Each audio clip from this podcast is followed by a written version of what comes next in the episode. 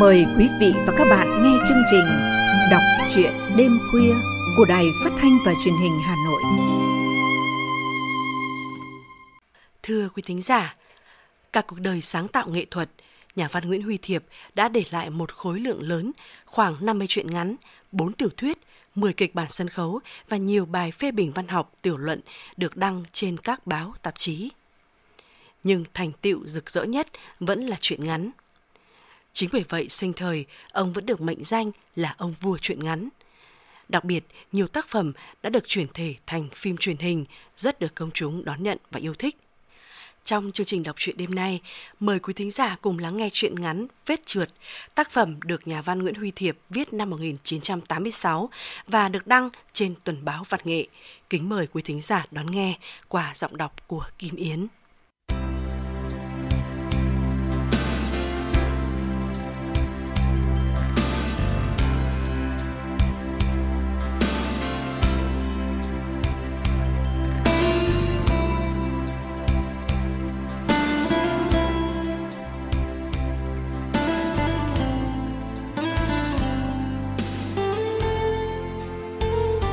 Sau tiết thanh minh, Phó Tiến sĩ Ngô Sĩ Bình được chuyển từ Viện Nghiên cứu Khoa học sang làm Phó Giám đốc phụ trách kinh doanh của công ty X. Bình lặng người, anh cũng không ngờ bộ có quyết định nhanh chóng đến thế. Hôm trước, chỉ mới trao đổi sơ sơ với lãnh đạo bộ, Thứ trưởng Thường trực ướm hỏi ý anh. Thâm tâm Bình cũng chưa dám khẳng định dứt khoát. Phần nào vội vàng, Bình có nhận xét hơi găng về nền kinh tế nói chung và hoạt động của công ty X nói riêng. Bây giờ ngẫm lại, Bình thấy mình đã chủ quan khinh suất xiết bao. Bình thấy ân hận. Được cái hôm ấy, cuộc họp hừng hực khí thế đấu tranh. Công ty X đang nát, tay phó giám đốc đã bị cắt chức.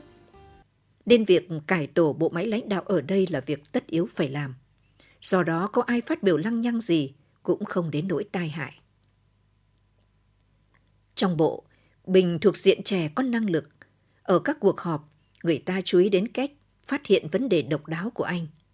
Anh quan sát sắc bén, so sánh hóm hình, lập trường vững vàng, ý chí sắt đá. Người nghe trong những cuộc họp, phần lớn là các vị trạc ngũ tuần. Trải qua 30-40 năm hoạt động cách mạng sôi nổi, đều đã mệt bã vì nhịp điệu khô khan của các thứ văn bản hành chính. Hoàn toàn thích thú lối nói nhiều hình ảnh, thỉnh thoảng dẫn thơ một cách thản nhiên của Bình. Bình có tác phong đĩnh đạc, cộng vẻ hào hoa trong những cử chỉ, vốn ngoại ngữ khá, lại thêm một cô vợ đẹp làm ở cơ quan báo chí. Tất cả bổ sung hoàn tất để anh trở thành điển hình của một lực lượng mới trên mặt trận kinh tế nóng bỏng. Hôm nhận quyết định, cơ quan cũ tổ chức chia tay, Bình đã phát biểu một bài cảm động. Đại ý, bài nói của anh ca ngợi các nhà khoa học, khẳng định người có lòng tốt và có trình độ văn hóa ở đâu cũng làm việc được. Trưởng phòng tổ chức, một nhà tâm lý học thực nghiệm, nói lời đáp từ. Coi việc Bình ra đi là một ví dụ cho sự đầu tư chất xám của bộ đối với khu vực kinh tế. Ông hoan nghênh sự tín nhiệm của trên với Bình. Lời phát biểu không hé chút gì về khả năng Bình có thể trở về cương vị cũ. Nếu tinh ý, người nghe dễ dàng nhận ra tâm trạng thích thú của kẻ vừa nhổ được cái gai khỏi gót chân mình. Vô hình chung, điều đó khiến sự ra đi của Bình hơi nhuốm màu sắc cảm thương. Các cô nghiên cứu sinh trong viện nức nở khóc. Họ có tâm trạng cô đơn khi biết người thay thế Bình để hướng dẫn họ là người cùng một giới tính. Ta nên lưu ý khía cạnh tâm lý này, giữa người cùng giới tính, nỗi cô đơn nhận thấy không phải là trò đùa. Bình để một tuần nghiên cứu hồ sơ trước khi ký nhận bàn giao. Anh thấy cương vị sắp tới của mình không gai góc lắm. Công ty X là đơn vị hạch toán kinh doanh, mua vào bán ra, doanh số non tỷ một năm. Điều hành kinh tế ở đây không phải một sớm một chiều là thông thạo được. Lo đầu hàng vào, nghĩa là phải ký một loạt hợp đồng kinh tế với các cơ sở sản xuất. Lo đầu hàng ra, cũng phải ký một loạt hợp đồng kinh tế với các địa phương. Ký là một chuyện, theo dõi đôn đốc thực hiện cũng mệt vô cùng. Bình đã từng có kinh nghiệm về các hợp đồng ký kết, Đại đề, anh hiểu, đấy như là cái đầu trong một cuộn chỉ sổ tung. Gỡ chỉ là việc dễ dàng nổi cáu. Bình giờ lý lịch của 90 cán bộ nhân viên cơ quan mới và anh kinh ngạc thấy phần nhận xét, ưu khuyết, cá nhân, ai nấy đều ghi khuyết điểm chủ yếu của mình là tính nóng nảy. Cơ quan này nóng tính đây. Bình nghĩ, anh ghi chi tiết này vào sổ tay. Anh vẫn quen giữ tác phong của các nhà nghiên cứu trẻ tuổi ở ta, nghĩa là hễ có cơ hội thì ghi chép ngay rồi để đấy. Cuộc trao đổi với lãnh đạo cơ quan mới diễn ra vào một buổi sáng đẹp trời. Giám đốc cơ quan vốn xuất thân từ một thiếu tá công binh chuyển ngạch, đầu húi cua, dáng thấp đậm, chắc như là cua gạch. Tiếp người kế cận mình bằng tác phong giản dị hồ hởi của con nhà lính. Ông bảo Bình như người trong nhà. Chú về đây anh thêm một cánh tay. Chú có trình độ, lại hiểu sâu sắc tâm lý con người. Anh tin là chú làm được. Anh đã đề nghị trưởng phòng nghiệp vụ báo cáo với chú về tình hình chung. Chú xem xét giúp anh về các hợp đồng kinh tế, cái nào nên ký, cái nào nên bỏ, làm sao hoàn thành vượt mức chỉ tiêu kế hoạch năm nay. Tóm lại là chú bây giờ phải quyết định tất. Anh giúp chú về mặt phương hướng, trừ phi cái vết thương cũ ở trên sọ não để anh yên ổn đến tháng 12. Cậu Lý chỉ ông phó giám đốc thứ hai. Không làm kinh tế được, bệnh đái đường đang hành cậu ấy. Anh phân công cậu ấy lo về hành chính quản trị. Bình cười, anh hơi tái mặt khi thấy gánh nặng đè lên vai mình. Ông cựu thiếu tá mỉm cười thân mật. Chú đừng lo, trước lạ sau quen. Trước đây anh biết mỗi nghề nổ mìn phá đá, ấy thế mà chỉ 6 tháng là anh biết hết mẹo mực kinh doanh. Cái cơ bản là phải toàn tâm toàn ý đối với công việc. Thêm nữa, ông khẳng định, phải gan, phải bình tĩnh, phong ba bão táp mặc kệ, tất cả rồi sẽ qua đi. Này, ông đặt bàn tay nặng trịch lên vai Bình, chớ có coi thường thằng yoga. Anh tập thiền đấy. Nghề mình nhiều thằng chửi lắm, nhưng khi mình thiền thì nó chịu cả. Ông cười ha hả. Bình nhìn vào cái nốt ruồi mọc rất oái oăm ở giữa nhân trung của ông, rồi cũng cười theo. Anh buột miệng hỏi, tập thiền có khó không anh? Không khó. Ông giám đốc xoa tay, chú tập được. Trên cương vị mới, Bình khá nhún nhường. Sau 2 tháng, gần như toàn bộ cơ quan có chung nhận định là lãnh đạo mới mát tâm mát tính. Tuy nhiên, 6 vị trưởng phòng thì chưa có nhận định gì. Họ biết không phải tự dưng trên cử Bình xuống công ty X. Họ đã nghe nói việc Bình phê phán mạnh mẽ hoạt động kinh tế của công ty này trong một cuộc họp bộ. Gần đây, báo chí nói nhiều về việc thay đổi lề lối làm việc. Cơ chế cũ không còn phù hợp với tình hình mới. Việc đưa Bình về lãnh đạo kinh doanh biết đâu chẳng là dấu hiệu sự thay đổi đó. Tôi nghi lắm. Trưởng phòng tài vụ, một tay nổi tiếng vì hay bi quan nhận xét. Ông ấy suốt ngày cứ ngồi trong phòng, giờ đi giờ lại thẻ kho, ghi chép chép. Tôi chắc ông này không phải vừa đâu. Ở trong hội nghị khách hàng, ông ấy cư xử như một tay buôn sừng sỏ. Chủ quan. Trưởng phòng kế hoạch trả lời, ông ấy có vẻ hiền lành. Trong hội nghị ấy, có thấy nói năng gì đâu. Vấn đề là ở chỗ ấy. Xác tín thứ nhất của nghề buôn bán là các ý kiến khách hàng bao giờ cũng đúng. Điều ấy chỉ có các bậc cao thủ kinh doanh mới biết. Ông ấy im lặng từ đầu đến cuối, chịu đựng tất cả lời lẽ xì vả của các khách hàng. Như thế là người rất có bản lĩnh để làm kinh tế. Lý do anh đều chưa thuyết phục được. Đây là ví dụ thứ hai. Trưởng phòng tài vụ lục lọi trong cặp. Chứng cớ đây. Ông ấy chỉ ký xuất các mặt hàng có chiết khấu lùi. Tất cả những hàng có chiết khấu tiến đều đưa cho ông giám đốc. Thế thì ghê đấy. Thư ký công đoàn, một bà to béo chắc nịch như một võ sư chen vào. Tôi thấy ông ấy đối với chị em rất là tình cảm. Nhân dịp quốc tế phụ nữ, ông ấy đề nghị trang bị cho mỗi chị em một bộ áo dài. Buồn cười. Bà thẹo thủ kho, suốt đời quần thâm áo cánh. Hôm nhận được bộ áo dài Phan Đi Lông, cứ khóc oà lên. Cái bà đen nhèm ấy, mặc áo dài thì coi sao được. Trưởng phòng tài vụ vẫn theo thói quen thốt ra một lời nhận xét bi quan. Thư ký công đoàn mếch lòng. Thiên tính nữ giới phản ứng gay gắt. Thôi, trưởng phòng kế hoạch giàn hòa. Liệu rồi thủ trưởng mới về, có những cải cách gì đây? 50 tuổi đầu, tôi sợ những chuyện thương hải tang điền lắm rồi. Cơ quan mình đang nề nếp, guồng máy cũng đang quay nhịp nhàng. Bây giờ ông ấy bắt quay nhanh hơn hay là quay chậm hơn, cũng đều chết cả. Trong 2 tháng qua thì vẫn bình thường. Thư ký công đoàn tỏ vẻ hài lòng. Thủ trưởng rất có tâm thế. Người có tâm thế ở đâu cũng hòa nhập được với hoàn cảnh xung quanh. Anh Bát này, thư ký công đoàn đập tay vào vai trưởng phòng tài vụ, tỏ ý thân thiện. Không biết câu ấy nhà thơ nào nói à anh? Tôi ít thì giờ đọc lắm. Bát thở dài. Hóa ra thơ ca bây giờ cũng ngộ nghĩnh nhỉ. Có tiếng ồn ào ở phòng thường trực. Tiếng kêu, tiếng gọi nhau, tiếng còi ô tô ầm ĩ. Mọi người chạy ra. Thư ký công đoàn hỏi vội một người chạy qua. Có chuyện gì thế? Giám đốc bị xuất huyết não. Người đó trả lời. Vết thương sọ não của ông giám đốc tái phát, đặt Bình đứng trước thử thách không ngờ. Tuy hơi hoang mang, Bình vẫn vững tin bộ máy cơ quan sẽ hoạt động tốt. Cũng đã từng trải, anh biết ở trong cơ chế hiện nay, vai trò của các tham mưu có khi quan trọng hơn người lãnh đạo. 6 vị trưởng phòng ở đây đều là những tay lão luyện.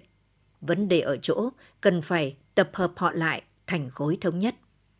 Đoạn này không dính dáng gì đến kinh tế, mà thuộc phạm chủ tâm lý. Bình tự tin hơn. Anh quyết định vào bệnh viện thăm ông giám đốc. Một mặt giữ lễ, mặt khác mong muốn được nghe những lời khuyên nhủ quan trọng. Giám đốc nằm trong căn phòng trắng toát, sức khỏe ông giảm sút nhiều. Thấy Bình vào thăm, ông mừng rỡ, nhưng đau quá không nói được. Ông siết tay anh tin tưởng. Bình ngồi với ông nửa giờ.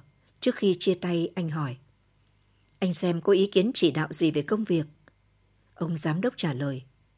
Anh bảo tôi có ý kiến khỉ gì trong tình trạng này? Im lặng một lúc, ông tiếp. Hãy gắng mà trèo. Buổi chiều, Bình họp với các trưởng phòng. Khi ngồi vào ghế chủ trì, anh thoáng có một cảm giác tựa như lần đầu tiên đi máy bay, đi biển, cưỡi ngựa, hay lần đầu tiên anh lái xe máy Honda. Đó là cảm giác lẫn lộn, gồm có tình cảm cao cả, niềm vui thấy những ràng buộc bao quanh mình lỏng lẻo. Điều này đa số chúng ta nhầm là tự do. Mong muốn say sưa hiến mình, cả nỗi choáng ngợp, xen âu lo nữa. Cuộc họp diễn ra đầm ấm không ngờ. Bình rất chú ý lắng nghe ý kiến mọi người. Các vị trưởng phòng lúc đầu còn khó đăm, ngồi thẳng người trong cái ghế bành. Nhưng sau một hồi đã thoải mái hơn, thậm chí có vị còn co cả chân lên ghế. Bình khéo điều khiển cuộc họp để các thành viên thấy mình đều quan trọng cả. Mọi người thấy lãnh đạo mới chân thành học hỏi.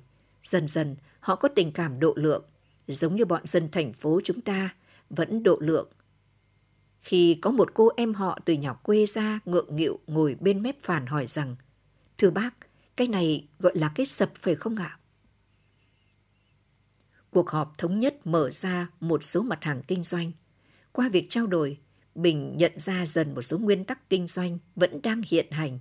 Tỉ như với nhà sản xuất thì việc bắt ne bắt nẹt, dìm giá mua vào dẫn đến mức tối đa là việc dứt khoát phải làm. Lại nữa, khi bán hàng ra thì chỉ nên nắm đằng chui, nghĩa là chỉ bán cho những khách hàng quen thuộc có vốn ổn định. Khi vào cuộc rồi, Bình biết guồng máy đang quay thì phải lựa chiều. Hồi nhỏ, bà cụ thân sinh ra Bình, bán mẹt hàng xén ở chợ, hàng hóa gọn trong 2 cái bổ con. Thế mà chẳng có ngày nào không có người tìm đến phàn nàn. Phàn nàn còn khá, có kẻ phàm phu tục tử còn định hành hung. Lý do nhiều khi chẳng phải lỗi tại bà cụ. Bây giờ Bình đứng chỉ huy kinh doanh một cơ nghiệp lớn thế này, dứt khoát anh phải đứng ra chịu đựng những lời đàm tiếu. Bình châm thuốc hút. Anh khá thanh thản trước sự bàn bạc lỗ lãi một cách hồn nhiên của các tham mưu. Anh thấy đội ngũ cốt cán của mình đều trung hậu cả, chính sự cảm nhận vô thức về các đồng nghiệp làm Bình an lòng. Ngả người sau ghế, Bình định kết thúc cuộc họp bằng một câu thơ dí dòm đã chuẩn bị sẵn ở nhà, thì bà thư ký công đoàn đề nghị mở đợt thi đua nước rút trong suốt quý 2. Mọi người đồng ý và Bình chỉ định chính người đề xuất sáng kiến, đứng làm trưởng ban thi đua. Mặt đỏ gay gắt, thư ký công đoàn lắc đầu quầy quậy. Em chả làm đâu, cơ quan mình phong kiến lắm. Phải để anh Bát, đàn ông đàn an, đứng ra làm mới được. Trưởng phòng tài vụ vẫn quen trung thành với những ý tưởng bi quan cằn nhằn. Tôi làm trưởng ban thi đua, thế nào chỉ tiêu cũng hụt. Bàn bạc mãi. Trọng trách cuối cùng về Bình. Cuối giờ chiều, ông trưởng phòng kho bỗng nhiên đứng lên. Báo cáo anh, trong kho hiện còn 10 quan Thế Âm Bồ Tát, 20 La Hán.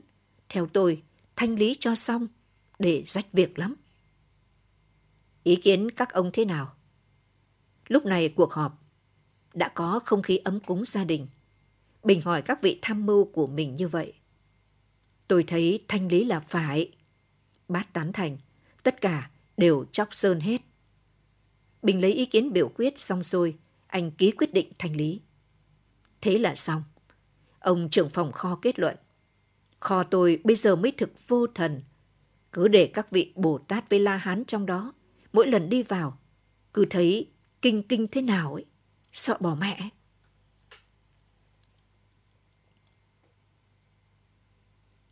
Sau hơn 7 tháng, Bình đã quen việc. Dư luận về anh ở trong cơ quan nói chung là tốt. Hàng mua vào, hàng bán ra. Còn sông lưu thông, phân phối hàng ngày vẫn chảy theo những luồng lạch quen thuộc của nó. Chúng ta cần phải chú ý hiện thực cuộc sống ngày nay bao dung đến ngạc nhiên.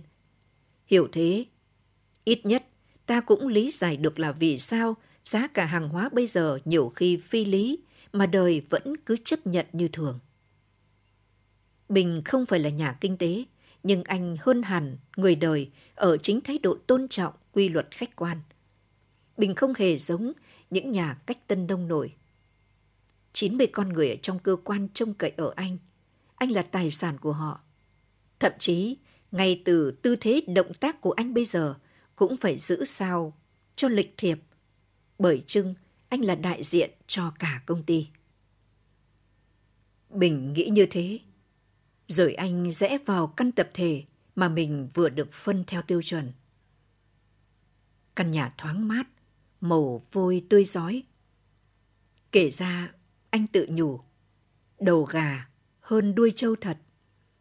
Nếu cứ loanh quanh ở viện khoa học, còn lâu mới được phân nhà. Bình nhớ, ngày nào anh còn ở viện khoa học.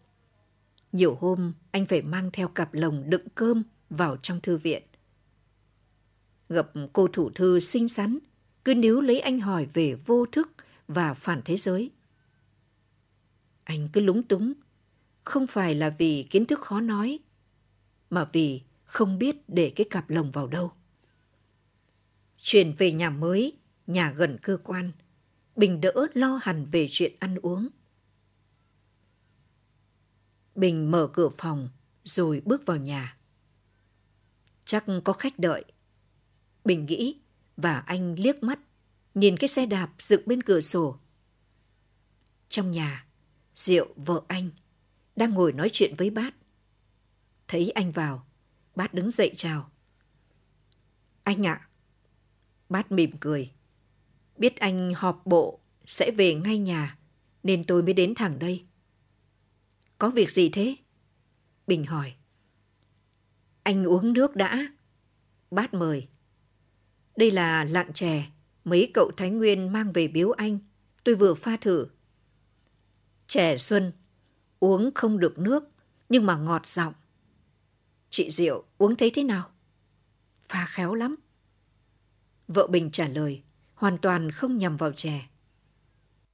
Ở nhà chắc chị ấy sướng, vì tôi thấy anh đảm đang mà chu đáo lắm. Tôi làm như một con trâu ấy. Bác trả lời, làm như một tay nô lệ da đen ở đồn Điền Mía ấy. Ấy thế mà vợ tôi vẫn cứ coi tôi như là đồ báo hại, Sống kiếp sau, nếu là đàn ông thì tôi sẽ sống độc thân. Tôi cũng thế. Bình tán thành.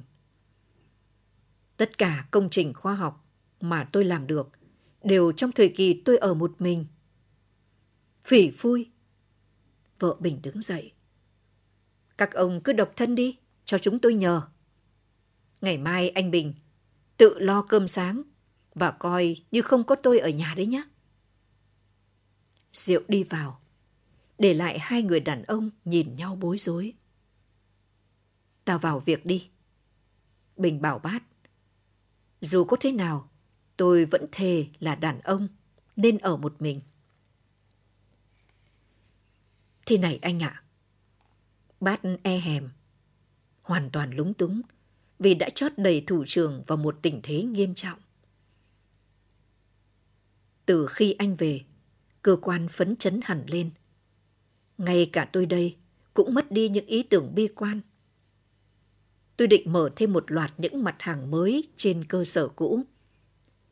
Kế hoạch bán ra tăng lên, ta lại thêm khoản thu nhập mà chẳng nhọc nhằn gì.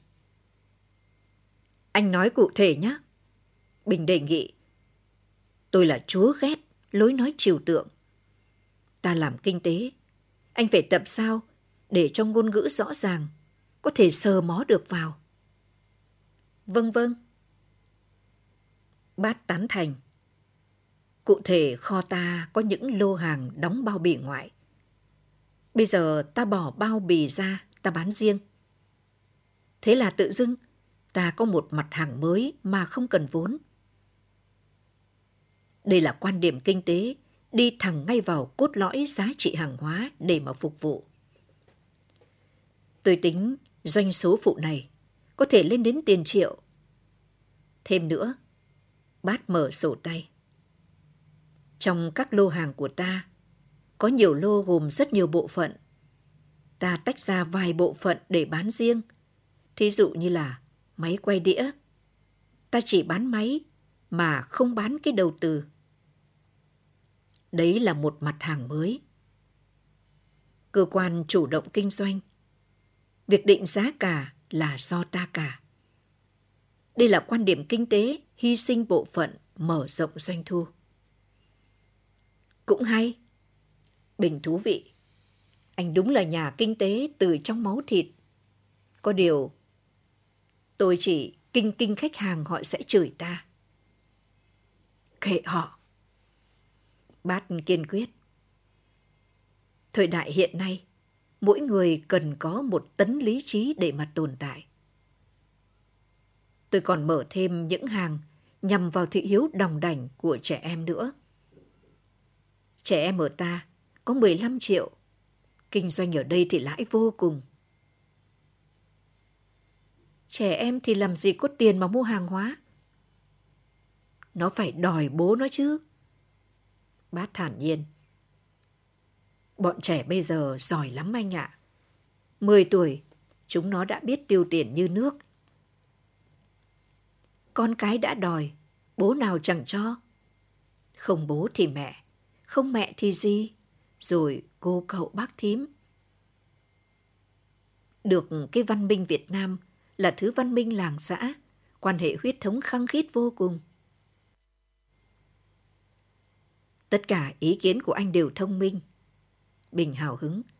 Thì anh đảm bảo hoàn thành vượt mức kế hoạch năm nay đấy chứ. Thủ trưởng ký đi. Nếu có thế nào, cứ chém đầu tôi cái đã. Bình mỉm cười. Anh tiễn Bát ra cầu thang. Anh về nhé. Bát nói một cách âu yếm với thủ trưởng mình. Tôi sợ chị ấy giận dỗi thì phiền ghê lắm. Không sao đâu. Bình trả lời. Tôi có kinh nghiệm làm lành với vợ mỗi khi cáu giận nhiều rồi. Anh làm thế nào? Bát hỏi. Có gì đâu. Bình cười mủm mỉm. Cứ đóng cửa buồng rồi ôm chặt vào lòng mà chẳng nói năng gì hết là xong.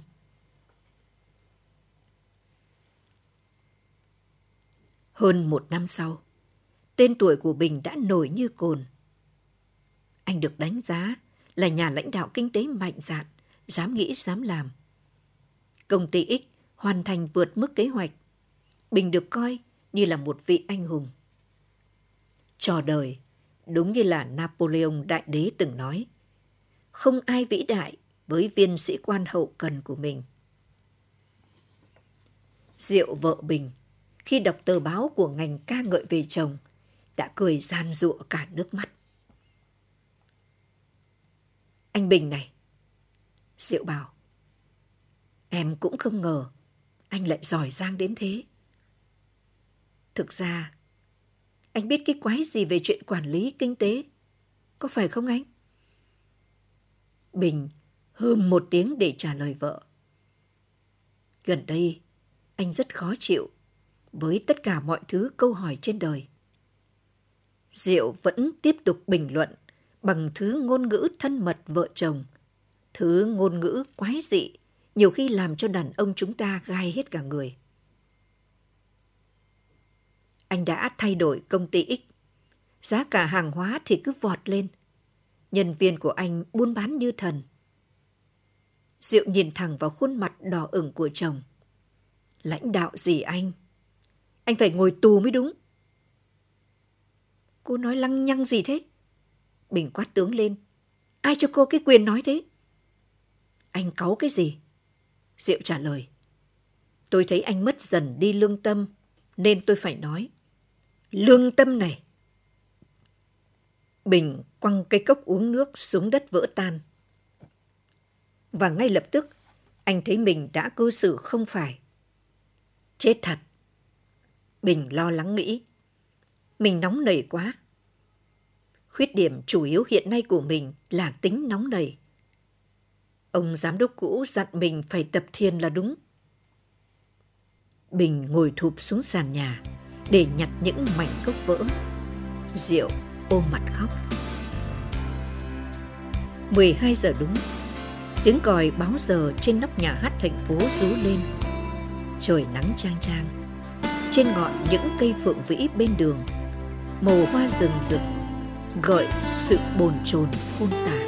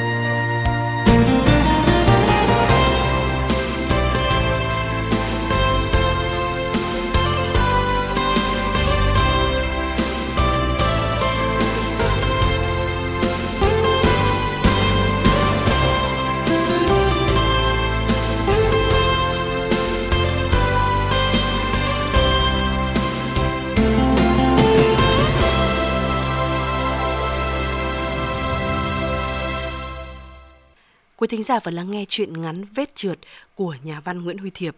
Cảm ơn sự quan tâm lắng nghe của quý thính giả. Xin kính chào tạm biệt và hẹn gặp lại.